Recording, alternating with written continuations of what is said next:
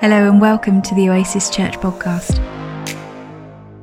This episode is taken from our series exploring the book of Jonah as we discover together a story that is all about the goodness of God, a story that leads us to Jesus, and a story that invites us to be transformed by the wonder of who He is. Thanks for joining us.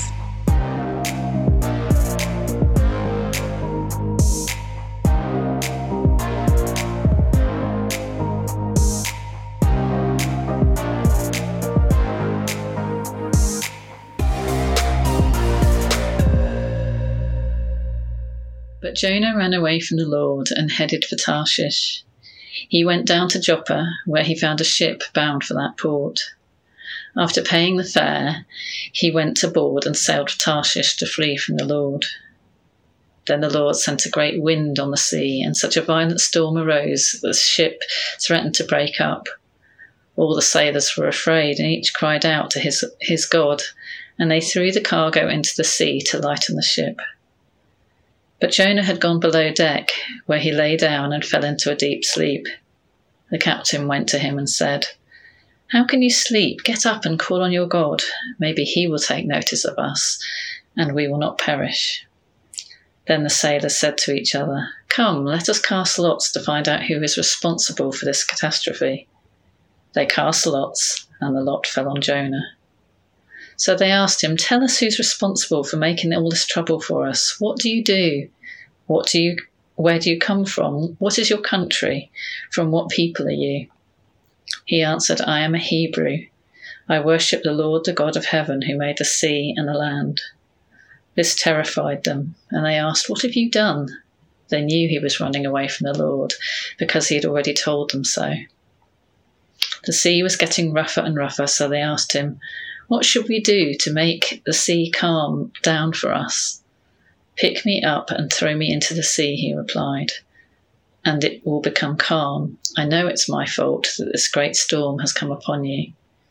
Instead, the men, the, be- the men did their best to row back to land, but they could not, for the sea grew even wilder than before. Then they cried to the Lord, O Lord, please do not let us die for make, taking this man's life. Do not hold us accountable for killing an innocent man for you. O Lord, have done as you please. Then they took Jonah and threw him overboard, and the raging sea grew calm. At this, the men greatly feared the Lord, and they offered a sacrifice to the Lord and made vows to him.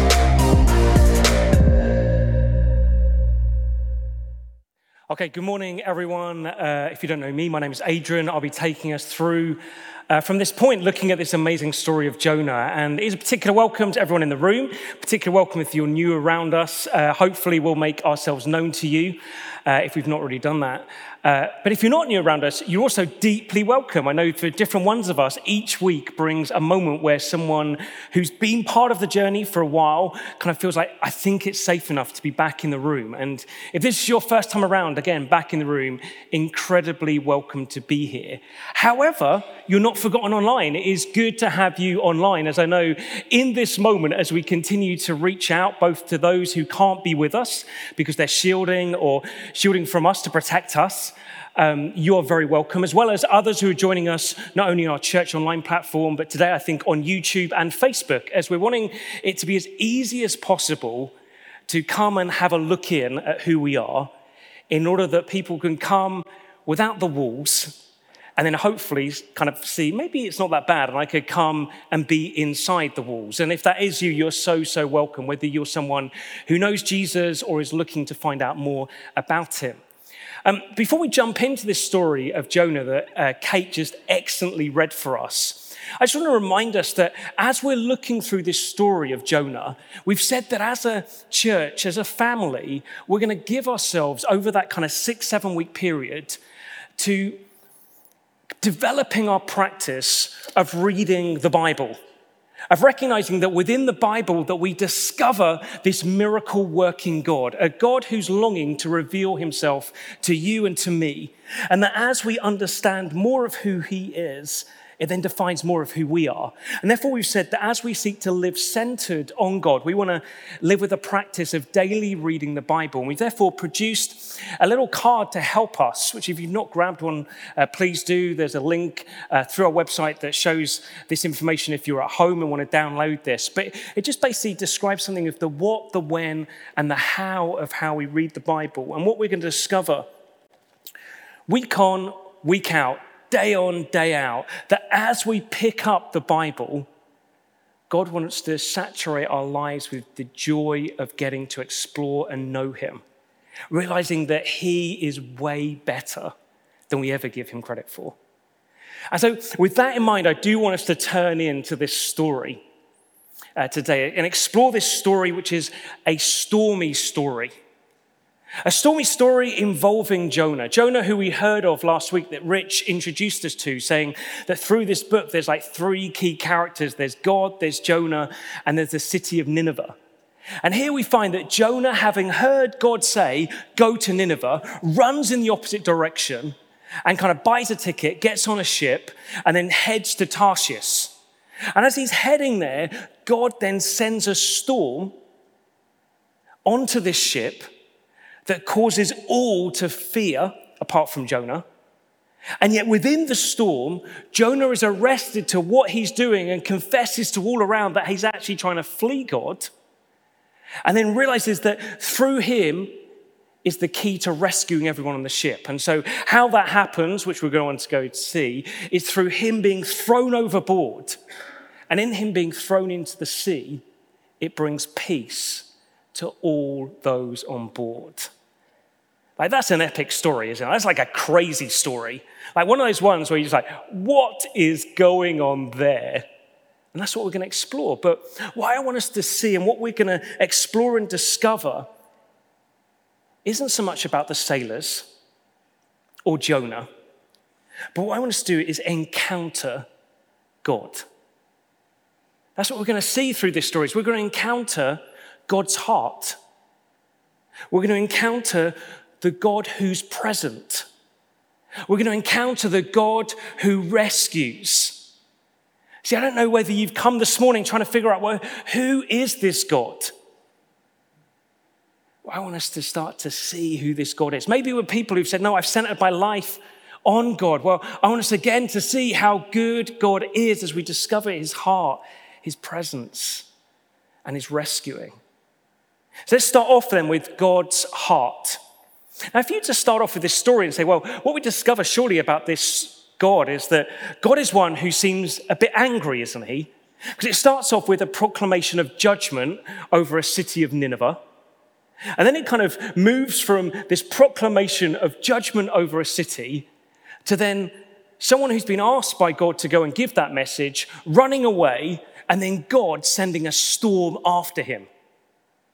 To look at that, you've got to think, well, surely this is an angry God, a God who judges and a God who sends storms. And yet, what we're going to do is to zoom out. That's why we read the whole story week one. Because actually, to understand these moments, we have to understand the heart of God, the heart of God that actually Jonah reveals to us in chapter 4.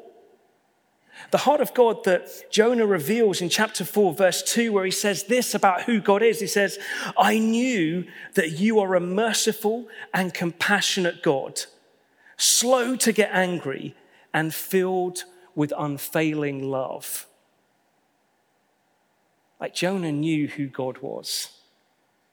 It drove him bananas, as we're going to go on to see but he knew who God was. God was one who was merciful, compassionate, slow to anger, and filled with unfailing love. That word, unfailing love, is a Hebrew word. It's the origin. The Hebrew word is hesed. Hesed is a word that we're probably going to get to look at over numbers of weeks. Uh, through this series, I'd encourage you in your daily devotions, like look into that word hesed because it will do you good. Because hesed is about that unfailing love of God towards humanity that means that he's always bent towards kindness and mercy. So when you see that that's God's heart, it then gives you a different lens to look at the start of this story.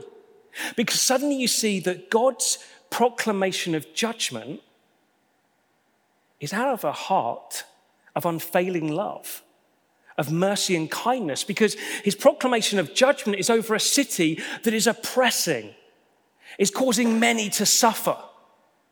And God isn't distant to that. God isn't uh, concerned about that. God is one who's very concerned. He's one who looks and says, This isn't okay. You only have to read like the Psalms to see, like Psalms 3 onwards through, I'm up to Psalm 12 at the moment in my daily like, reading through, is that through it is just this God who is concerned for justice, justice for the oppressed and the suffering. And therefore, God's heart is birthed in his proclamation of judgment over this city because he sees the suffering that they're causing and he cannot be silent. And yet, God's heart is also revealed in the judgment towards Nineveh. The fact that he's bringing a proclamation of judgment, of saying, Come on, this is what's going to happen because I've seen the suffering and the oppression that you've done, gives them an opportunity, as we're going to go and see. It gives them an opportunity to respond to who God is and to change how they're living. And as we're going to go on to see, is that when they change, God is quick, what? To respond with mercy and kindness because of his unfailing love. But you see, God's heart of unfailing love is also revealed in his pursuit of Jonah. The storm isn't a moment of judgment, it's a moment of unfailing love, pursuing this one who said, I want nothing to do with this, I'm going in the opposite direction. And God pursues him.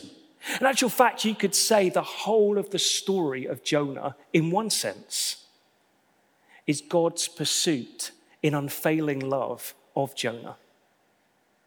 In actual fact, you can see Jonah as a marker of a whole of humanity and God's pursuit out of unfailing love for all. See, what we can discover along the way is that his pursuit of Jonah is actually going to cause others to get caught up in his unfailing love. We're going to find sailors at the end of the story who knew nothing of who God was, to discover through Jonah who God is, and to be drawn in to this God of mercy, of kindness, unfailing love and cause them who weren't part of God's people to be drawn in to who God is in order they devote themselves to Him and worship Him. Because God's desire is to draw all to Himself, to draw all to know His love, His mercy, and His kindness. But if you follow the breadcrumbs, and this is what I want us to do as we look at this story, is there's breadcrumbs in it. There's breadcrumbs that we're going to say, oh, that description I've heard before, or that word I've seen before, or that name I've seen before. And when you see that, you want to follow the breadcrumbs and say, where does that lead us? Let's just do one quickly. You see, I love the Bible. I love how it brings life to it. And you think, I thought this story is about that. And then you think, oh no, it's about this.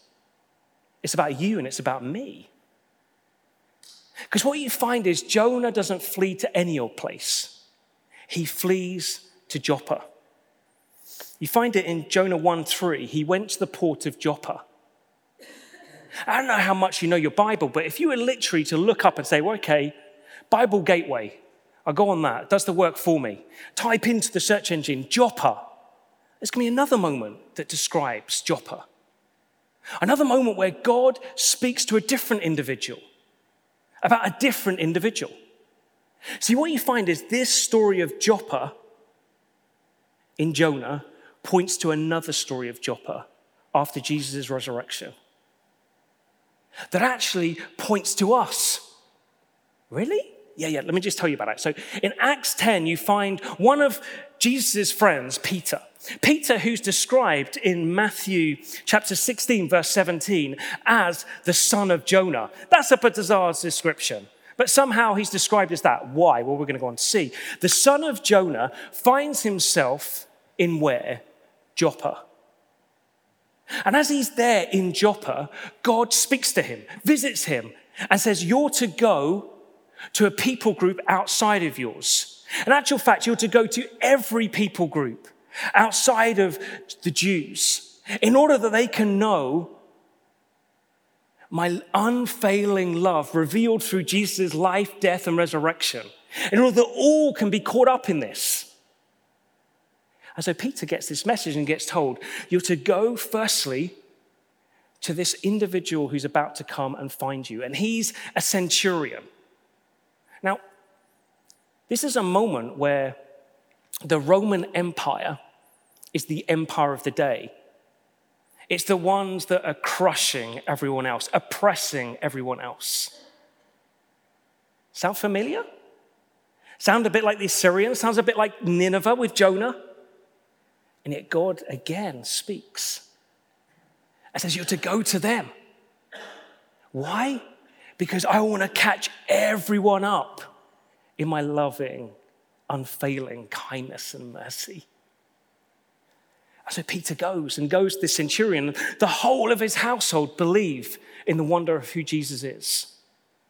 And that from there it becomes the extension of all that Jesus has done for his life, death, and resurrection that causes you and I to get caught up in the wonder of who Jesus is. Because Jesus said that he'd come for all those to the very ends of the earth. And he's still doing that.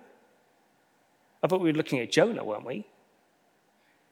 I don't know, this is a story that's divinely inspired that catches up the bigger story of who this miracle working God is. Which is why we get in it, because suddenly we realize, wow, what Jonah is facing is what now has drawn us in a God of unfailing love who's seeking to bring all to know this love. Which means that if you're here today, whether online or in the room, and you're someone saying, Yeah, but I'm way beyond God's love, if you really knew what I'd done, and I to you, I say, Oh, no, no, you're never beyond the love of God. You're never beyond his reach. And for those of us who are followers of Jesus, those of us who've come to understand the wonder of this unfailing love, like to us, I say, let's make sure we never judge that someone else is beyond God's love. That's the story partly of Jonah. No one is beyond God's reach. That's only the first thing. So we've got God's heart. Second thing, God's present the God who's present. In Jonah 1 3, it says this But Jonah got up and went in the opposite direction to get away from the Lord. I don't know if you've ever played hide and seek with children under five. I've got three kids, and all of them were under five, under five at one point. And when you play hide and seek with them, it's relatively easy.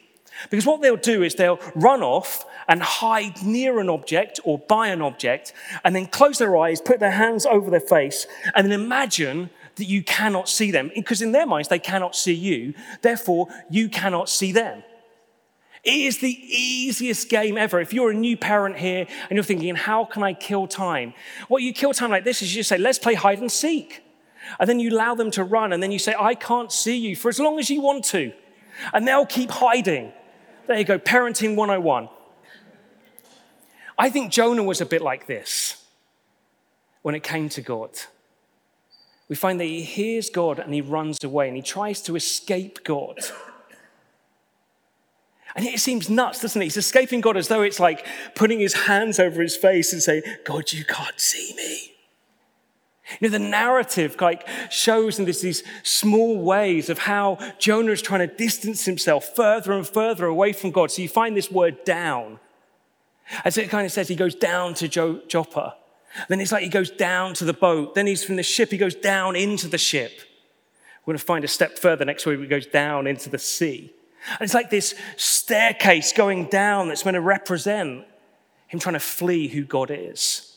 And yet the irony is, he describes God to the other sailors on the boat as the God who created the earth, the land, and the sea.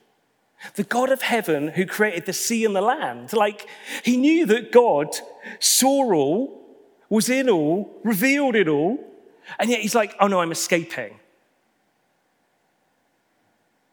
I love how Rosemary Nixon puts it. She says, when Jonah flees from his presence, that's God's presence, God does not leave him. Such is God's love for and commitment to human beings. He neither deserts nor condemns them. Rather, in grace and mercy, he sustains them, even in their fear and defiance. God's response to their rejection of his call becomes a source of hope for all who have traveled this way. This God will not allow rebellion and evil to have the last word. That is good news. God is a God who's present. Like Psalm 139 reminds us of that. Like Jonah knew Psalm 139. This isn't something he didn't know. Like in Psalm 139, it says, Where can I flee from your presence? If I go up to the heights, you're there. If I go down to the depths, you are there too. Like Jonah was doing the impossible. You cannot flee from God's presence. That's good news. That means for you and I, we get to know that God is one who is always present. That means I get to live with two C's. It means that for me, and maybe this works for you as well, it brings me immense comfort. That however dark life gets, however alone I may feel, God never leaves me. God can always see me. Like for some of us today, maybe we need to hear that. Maybe you need to know that God sees you. Maybe there's comfort to be found there that you are not alone. But as well as comfort, it also confronts me. It confronts me in the fact that God's presence is with me. That when I look to find what I'm truly looking for in God in other things, I think, oh, no one notices. Like I get to remember, no, God, you're here with me. Like as I'm doing this thing that I don't think anyone else knows I'm doing, God, you see it. God, you confront me. That's painful, isn't it? So here's the uncomfortable truth for some of us, we know there's stuff going on in our lives that we would hate for anyone else to know about. And here's the uncomfortable truth God already sees it. But here's the deal He's the God of unfailing love. And therefore, as we feel that confronting of, ah, oh, I've been seen, he embraces us and says, Return, you who I love. Let's not hide. Let's not keep running away. Let's turn back. Third, second thing. Third one then, the God who rescues. It gets us to the storm. Because some of you are thinking, when are you ever going to talk about the storm? Well, we haven't got time really to talk about the storm, but here, let's quickly go into it. I don't know what strikes you about this moment of the narrative. What strikes me is it seems as though the sailors are very active in the storm. They're the ones like throwing cargo overboard. That's like their livelihood. They're the ones who are then saying, look, just pray to anything and anyone we can think of. Jonah, on the other side, is fast asleep in the depths of the boat. And yet there comes this moment where he's awoken.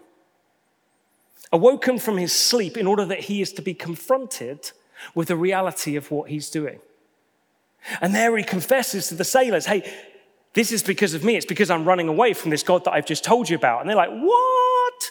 And they say, What are we going to do? And he says, What you need to do is throw me overboard. In throwing me overboard, you'll know peace. Here's the irony at this point.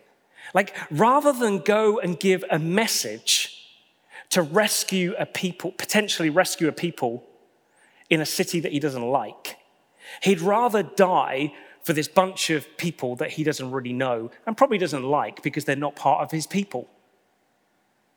There's an irony there. But there's also this light moment. There's a light moment in that actually he can see that maybe through him giving his life, he could save their lives. And you see, what that's going to do is cause us to think, I've heard this story before. Someone giving their life in order that others' lives could be saved. In actual fact, we haven't got time to do it. You could go through motives of different prophets, like seeking, say, take my life, God, and save this people.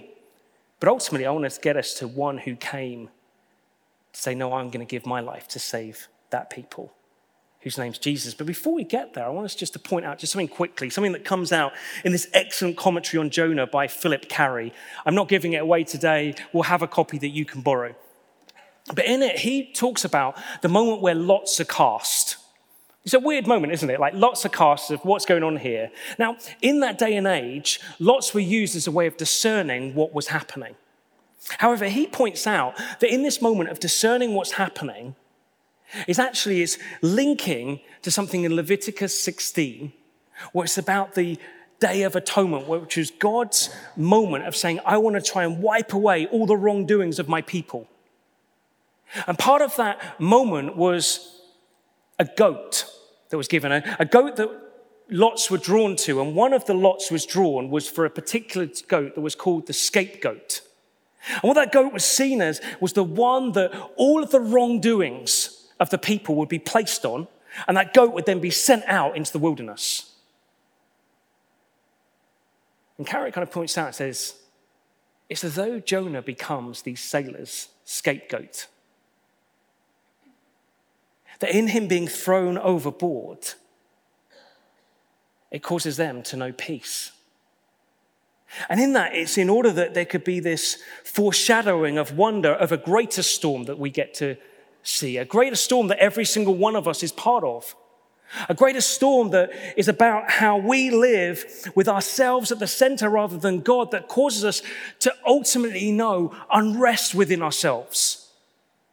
Unrest because of things we do or the things that have been done to us. That however much we seek to do, we cannot finally find that sense of rest.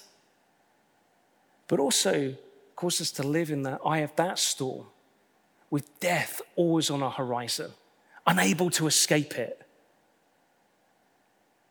And what we find is that God sends an ultimate scapegoat. An ultimate scapegoat who is Jesus, who comes and lives and dies.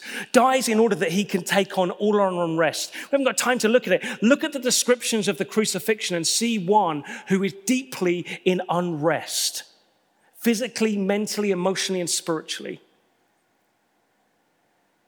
who then through Jesus' resurrection does what? Well, does what was already spoken of in John 14 this morning of came in order that we could know peace. That word peace is wholeness.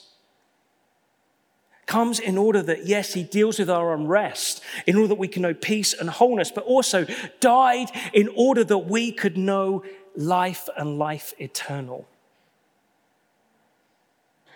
See, when we look at this story, it reminds us of the God who rescues the God who rescues these sailors, but more than that, the God who's rescued the whole of humanity by what?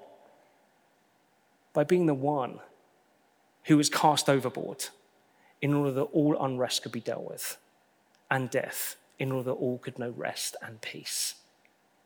And we haven't got time to look at like how that then, then kind of caused us to live individually, that we can then live with the wonder of that statement of the ultimate storm being dealt with. And if you've not found faith and trust in Jesus yet, you can do that. You can find that ultimate storm being dealt with. But as that ultimate storm is dealt with, then we can live knowing in this life, whatever storms get thrown at us, we can know that Jesus is with us. Therefore, there is rest and life to be found. But for this moment, I want to just leave us in this stormy story with two things.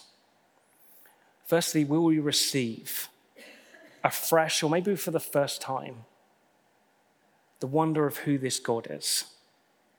A God of unfailing love towards you and towards me. A God who's present, a God who rescues. And as we receive Him, can we be those then who respond? Who respond like those sailors who say, Actually, I want my life to be all about you. I want to be one who seeks then to worship you with the whole of myself And I also want to be one who then shares the wonder of who you are with others.